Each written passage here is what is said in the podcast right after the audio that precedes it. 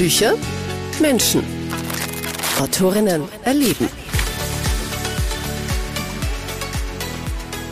Hallo, ich bin die Petra und ich arbeite in der Kinderbuchabteilung vom Mosa in Graz. Hallo, ich bin die Theresa. Ich mache gerade eine Lehre in der Buchhandlung Mosa und ich wollte schon immer Lehre im Buchhandel machen und da hat sich das perfekt ergeben, dass ich hier aufgenommen wurde. Ich habe schon immer sehr gerne gelesen und es ist auch weiterhin so. Herzlich willkommen aus der Literaturabteilung. Ich bin die Brigitte und habe Romantipps für den Sommer für euch. Ja, und hallo und herzlich willkommen auch von meiner Seite. Ich bin Martina Steidl und das ist keine gewöhnliche Folge von Büchermenschen. Episode 4 ist ein Special sozusagen. Brigitte hat es ja gerade verraten. Diesmal gibt es Lesetipps für den Sommer, für die Ferien, für den Urlaub, für klein und für groß. Und wer weiß da am besten Bescheid? Natürlich die Buchhändlerinnen meines Vertrauens. In dem Fall sind das Petra, Theresa und Brigitte.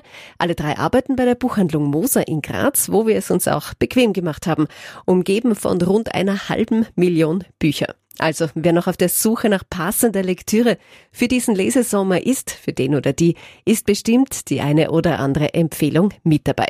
Gleich zu Beginn verrät uns Petra ihre Highlights für die Kleinsten. Viel Spaß beim Zuhören.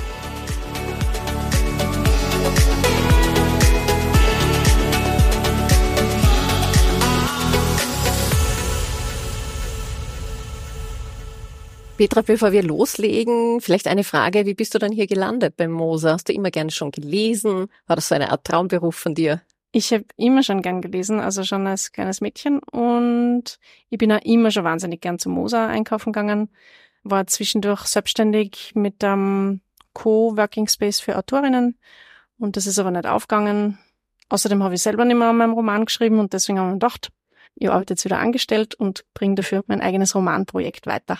Ja, aber schönes Ambiente, oder? Für ein eigenes Projekt auch. Ja, super, also sehr inspirierend auch. In dieser Folge geht's um Lesetipps für den Sommer, für den Urlaub, für die Ferien und wir starten einfach wirklich mit Lesetipps für die ganz Kleinen und du hast da ein paar Bücher mitgebracht. Was kannst du denn selbst so persönlich empfehlen? Also ich kann empfehlen, habe ich was vergessen von Jory John und Erin Cran. Und zwar wurde das heuer in, vom Englischen ins Deutsche übersetzt und da geht es um einen Bären, der von seiner Oma eine Unterhose geschenkt bekommen hat und die anprobiert hat.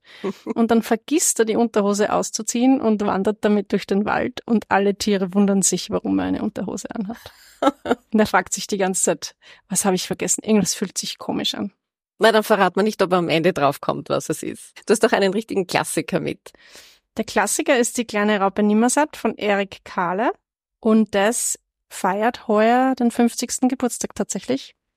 Wahnsinn. Das hat, glaube ich, wirklich jeder im Bücherregal. Irgendwo also versteckt, in klein, in groß, gibt's in vielen Formen. Ich glaube, wir haben es sogar als Pixie-Buch zu Hause. Ja, genau. Es gibt's in vielen Formen, auch als Kartonbuch für die ganz Kleinen. Und ich bin jetzt 42 und hab's auch. Und wird immer noch gerne mitgenommen. Auf jeden Fall. Was hast du noch mitgebracht?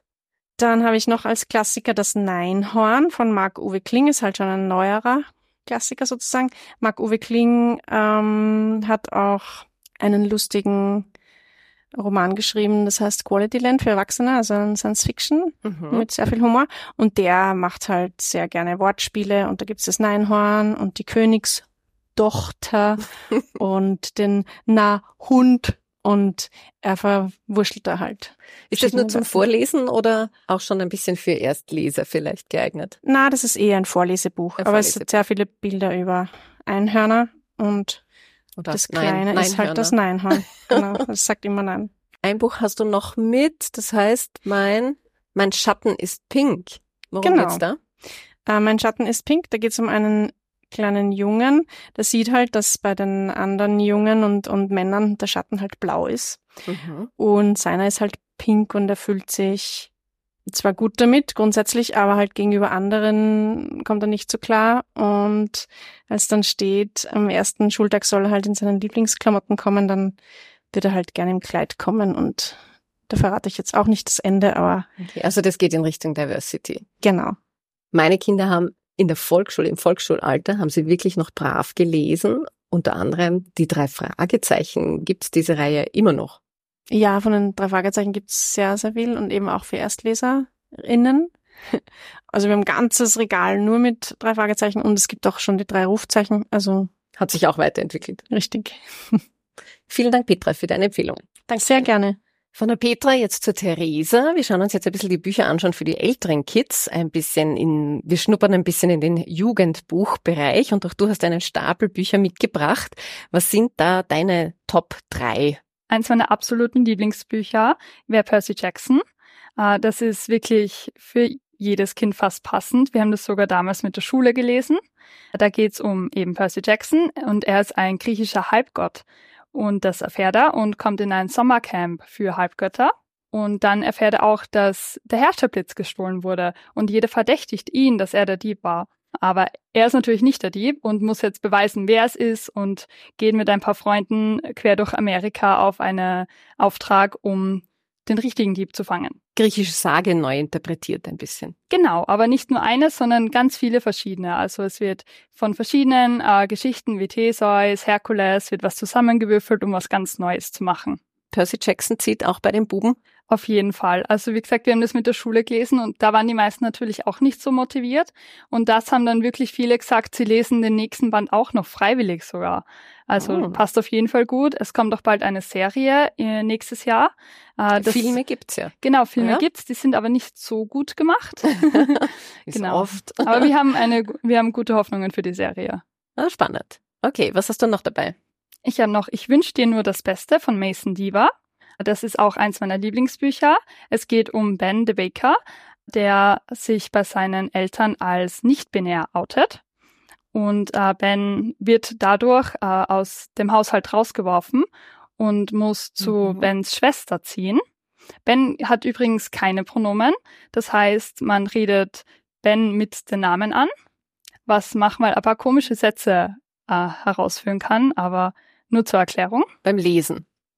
Beim ist es Lesen- ungewohnt, oder? Beim Lesen merkt man es gar nicht so, aber wenn man selber drüber spricht, muss man immer wieder aufpassen, dass man nicht aus Versehen falsche Pronomen verwendet. Mhm. Aber es wird am Anfang des Buches erklärt und auch am Ende nochmal eine Übersicht, damit man das gut versteht und damit man sich nicht wundert, warum das da fehlt. Aber nicht binär ist eben, dass man sich weder als männlich noch weiblich fühlt. Und das wird in diesem Buch sehr gut erklärt. Es gibt dann auch noch eine Liebesgeschichte, Mhm. äh, wirklich eine tolle Geschichte für zwischendurch. Stichwort Liebesgeschichte. Ihr habt ja wirklich auch eine ganze Wand beziehungsweise Tische voll mit Liebesromanen. Ist das gerade total in? Ja, das ist gerade vor allem durch TikTok blüht das richtig Aha. auf. Die, da geht's meistens auch schon ziemlich zur Sache. Also da gibt's so einen ganzen Genre mit Fantasy-Büchern, wo es Mhm. auch stark um Sex geht und eben auch so Liebesbücher, wo man dann nicht mehr ganz weiß, wie jugendgerecht ist es noch. Okay. Also die helfen auch ein bisschen bei der Aufklärung, diese Bücher. Ja, auf jeden Fall. Ja. Und vielleicht auch bei der Anregung der Fantasie. Gut. Ich glaube, das nächste Buch stammt ein bisschen aus der Kategorie, oder? Was du da noch mit hast? Oder Ah, ist das eher Das ist eher ein Fantasy-Buch. uh, Hidden Gifts? Okay. Da geht's um ein Mädchen, das äh, Tarotkarten findet in der Schule und die mit nach Hause nimmt und dann lernt sie eben die Karten zu benutzen.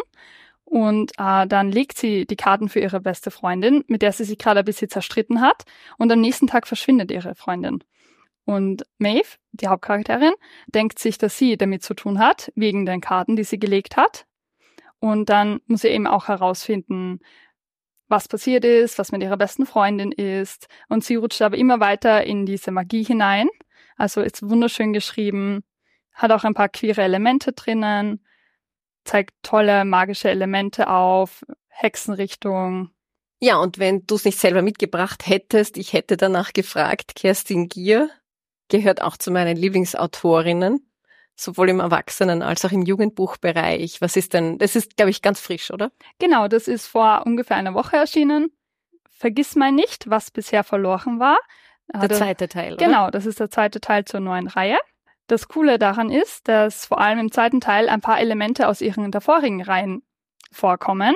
So ganz kleine Sachen, wo man sich denkt, wenn man die anderen Bücher gelesen hat, oh, wie lustig, das Ah, kenne ich schon. Ein Crossover sozusagen. Genau, aber jetzt nicht so extrem, dass man die anderen Bücher dafür kennen müsste. In der Reihe geht es darum, dass Quinn mit Feen und generell Saumwesen in Berührung kommt. Saumwesen sind Wesen aus dem Saum. Das ist die andere Welt quasi. Manche bezeichnen es als Jenseits, manche als Parallelwelt. Das ist in dem Buch noch nicht so ganz geklärt. Und durch diese Wesen erfährt er, dass er eben auch ein Nachfahre ist, also auch teilweise von einem Saumwesen abstammt. Und äh, er erkundet immer mehr die andere Welt und hat aber natürlich auch eine kleine Liebesgeschichte nebenbei. So richtig Kerstin Gier. Kerstin Gier eben, ja. Auch wahrscheinlich wieder sehr lustig zum Lesen. Sehr lustig zum Lesen, ja. Ja, wirklich. Gut, liebe Theresa, vielen Dank in den Einblick in Jugendbücher, die man unbedingt gelesen haben muss. Dankeschön. Gerne, danke. Von den Kinder- und Jugendbüchern ging es dann weiter hinauf in den ersten Stock, wo von Krimis über historische Romane bis hin zu gehobener Literatur einfach alles zu finden ist. Und hier hat dann Brigitte auf mich gewartet. Brigitte, du hast dich eingangs auch schon vorgestellt. Du bist eine richtige Einrichtung hier schon beim, beim Moser. Das kann man mittlerweile so sagen. so fühle ich mich ja manchmal. Wie lange bist du schon hier? Also ich habe mit 18 begonnen und jetzt bin ich Mitte 40. Das ist ein langer Zeitraum und das, das Lesen hat mich begleitet, seitdem ich es kann. Du hast schon viele Bücher mitbekommen, viele Bücher sehr, begleiten sehr, deinen Weg. Sehr, sehr viele Bücher und viele davon Lieblingsbücher begleiten mich seit langem. Hast du selber ein bestimmtes Lieblingsgenre? Ich lese quer durch die Bank wirklich alles. Immer wieder gern Krimis, wenn es unkompliziert und schnell gehen soll. Manchmal Klassiker, manchmal Bestseller, die ohnehin fast jeder jetzt liest, gelegentlich mit Vorbehalt, die mich dann doch aber überzeugen, so wie den Großteil der Leser. Also quer durch die Bank darf's alles sein. Ja, wie viele Bücher schaffst du da im Schnitt im Monat? Hängt ein bisschen davon ab, wie kompliziert sie jetzt erzählen, Mhm. aber man könnte sagen, pro Woche zwei oder drei im, im langjährigen Schnitt so hochgerechnet. Ja, das ist fleißig. Das ist, wenn man das über die Jahre hochnimmt, ist das echt Da viel. kommt schon was zusammen. Mm, Was steht denn jetzt auf deiner persönlichen Leseliste für den Sommer? Was hast du dir selber vorgenommen? Oh, das steht noch gar nicht fest. Das ist immer sehr variabel und es gibt bei mir zu Hause tatsächlich dutzendweise ungelesene Bücher und manche warten schon seit wahrscheinlich 15 Jahren aufs Lesen. Immer wieder greife ich dann auch mal zu den Dingen, die schon ewig lang im Haushalt herumstehen und natürlich das eine oder andere oder auch mehrere, die im letzten Moment noch dazu kommen. Was sind denn äh, jetzt so im Sommer vielleicht große Neuerscheinungen, auf die die eingefleischten Leserinnen und Leser Naja, schon warten? es, es gibt tatsächlich auf der einen Seite große Bestseller aus der Literatur, wie einen neuen John Irving, Mhm. den, der vielleicht auch der letzte John Irving jetzt sein wird, oder einen neuen Martin Sutter, den man guten Gewissens lesen kann als gute gehobene Unterhaltung. Und natürlich Krimis in allen Variationen. Ihr habt doch wirklich einen Riesentisch mit ganz vielen Büchern, Krimis von heimischen Autorinnen und Autorinnen. Hast du da auch jemanden, der dir ganz besonders gut gefällt? Das ist seit vielen Jahren alles von Alex Bär. Die aktuelle Reihe ist, ist ein neuer Teil von diesen Wien-Krimis. Das sind historische Krimis, die Mhm. von 1919 wegspielen, 1919, 1920, 1921 so weitergehen.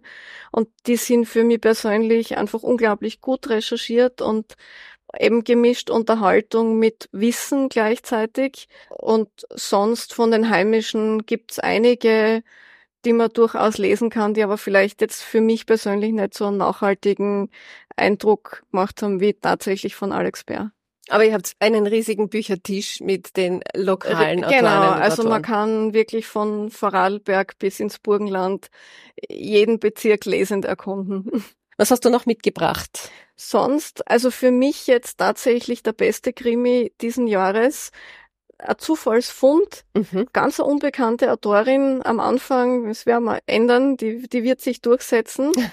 eine sehr gut konstruierte Geschichte, die mehrfach die Richtung wechselt und nie ist es so, wie man gedacht hat, dass es sein wird.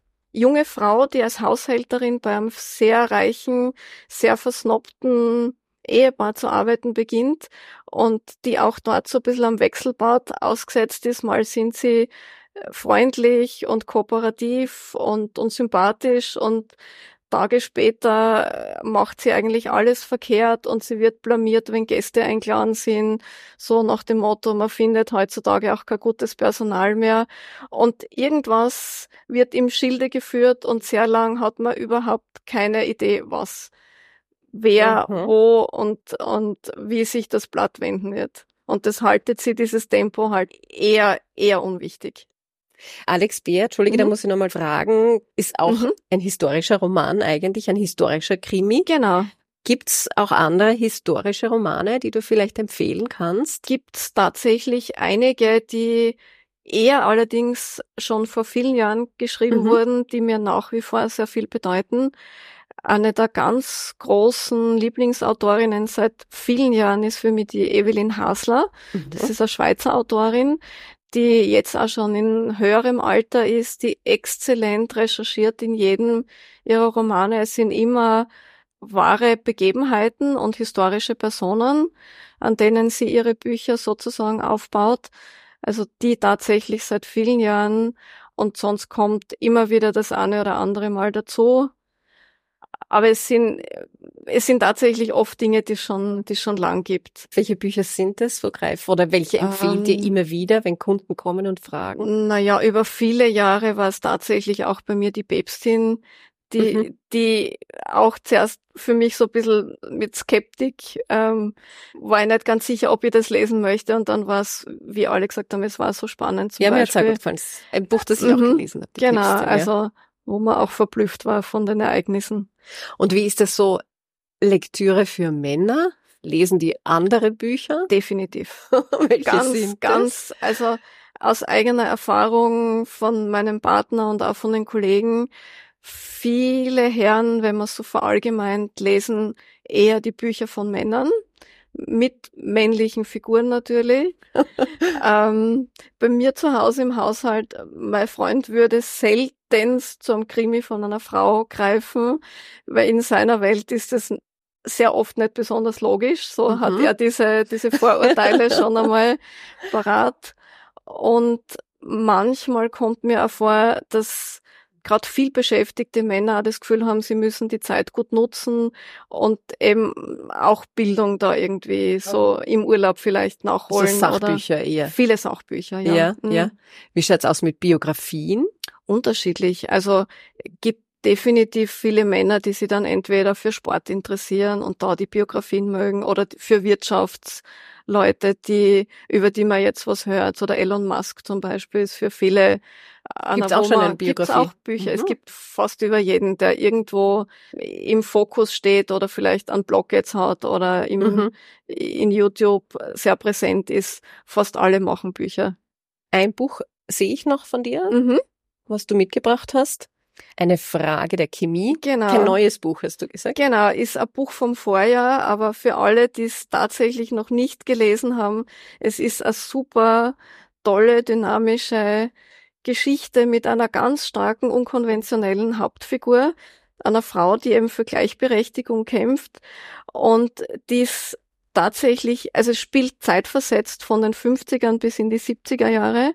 Und sie möchte wissenschaftlich arbeiten, sie hat ihr Studium abgeschlossen. Und sie möchte gar nichts Besonderes sein und, und auch nie bevorzugt werden, sondern einfach gleichberechtigt arbeiten zu können, ohne belästigt zu werden, ohne gemobbt zu werden, ohne degradiert zu werden und auch nicht immer erklären zu müssen, dass sie eben nicht die Schreibkraft und auch nicht die Putzfrau ist, die da hinter den anderen vielleicht herräumen kann nachher. Und die eben in ihrem Leben ein bisschen mehr sucht, als Hausfrau zu sein und Kinder zu kriegen. Das steht eben bei ihr jetzt nicht unbedingt auf Platz eins der Liste. Geschrieben hat's die Bonnie Galmus. Was ich schon bei mir liegen habe und auch schon hineingelesen habe, ist nur die Liege zählt von der Susanne Christek, steht das ulkigste Buch des Jahres Mhm. laut Elke Heidenreich. Mhm. Gibt's ähm, andere Bücher, wo man einfach sich wirklich hinsetzt, wo man viel lachen kann? Fällt dir da was ein? Ja, teilweise tatsächlich wieder zurück zu den Krimis. Da gibt's viele klamaukige Sachen. Die Martina Barker zum Beispiel mit den Burgenland-Krimis kann man da empfehlen. Die Mhm. sind lustig und frech zu lesen. Ja, die kenne ich alle, die kann ich wirklich weiterempfehlen. Was jetzt auch kein so neues Buch ist vom Tommy Jaud, gibt's eine sehr turbulente Reise, wo er mit einer Reisegruppe nach Afrika unterwegs ist und es ist von vornherein eine Reise mit ganz viel Bannen und mit ungeplanten Dingen. Das, wenn der eigene mhm. Urlaub gut läuft, kann man es ja durchaus dann lesen. Immer wieder mal. Also man braucht immer wieder mal Spaß beim Lesen und ja. Abwechslung und das darf ja durchaus sein. Fährst du ohne Buch in den Urlaub? Nie. Nie. Nie, nie. und hast du sie dann vielleicht elektronisch mit oder doch im, als schweres Gepäck? Beides. Zur Sicherheit immer beides. Ähm, E-Reader fürs Wegfahren gibt es mhm. seit einigen Jahren, hat sich als sehr praktisch äh, herauskristallisiert natürlich. Ja. Es kommen aber auch immer ein paar gedruckte mit, weil bei der Technik weiß man nie. und ähm, also auch der Partner liest gelegentlich am E-Reader, dass man dann äh, anderweitig noch das, das Zweitbuch immer mit hat natürlich. Das muss sein. Dann vielen, vielen herzlichen Dank für ja, all die gern. Tipps. Ich befürchte, ich gehe heute nicht mit leeren Händen hier ja, heraus. Hoffentlich. Wieder einmal. Ja. Ähm, ich wünsche dir einen wirklich schönen Lesesommer mit ganz viel Zeit zum Lesen und, und, vielen Büchern und äh, freue mich jetzt noch ein bisschen aufs Schmökern. Ja, gerne. Infos und Tipps. Sehr gerne. Vielen Dank. Das waren also ein paar Buch- und Lesetipps für den Sommer, für zu Hause, für den Urlaub. Ich sage wieder Danke fürs Zuhören dieser Bücher-Menschen-Spezialausgabe. Ich hoffe, es hat Spaß gemacht und den einen oder anderen ein bisschen inspiriert, in unseren Buchhandlungen oder Bibliotheken zu stöbern. Ich wünsche euch viel Spaß beim Lesen und bis bald.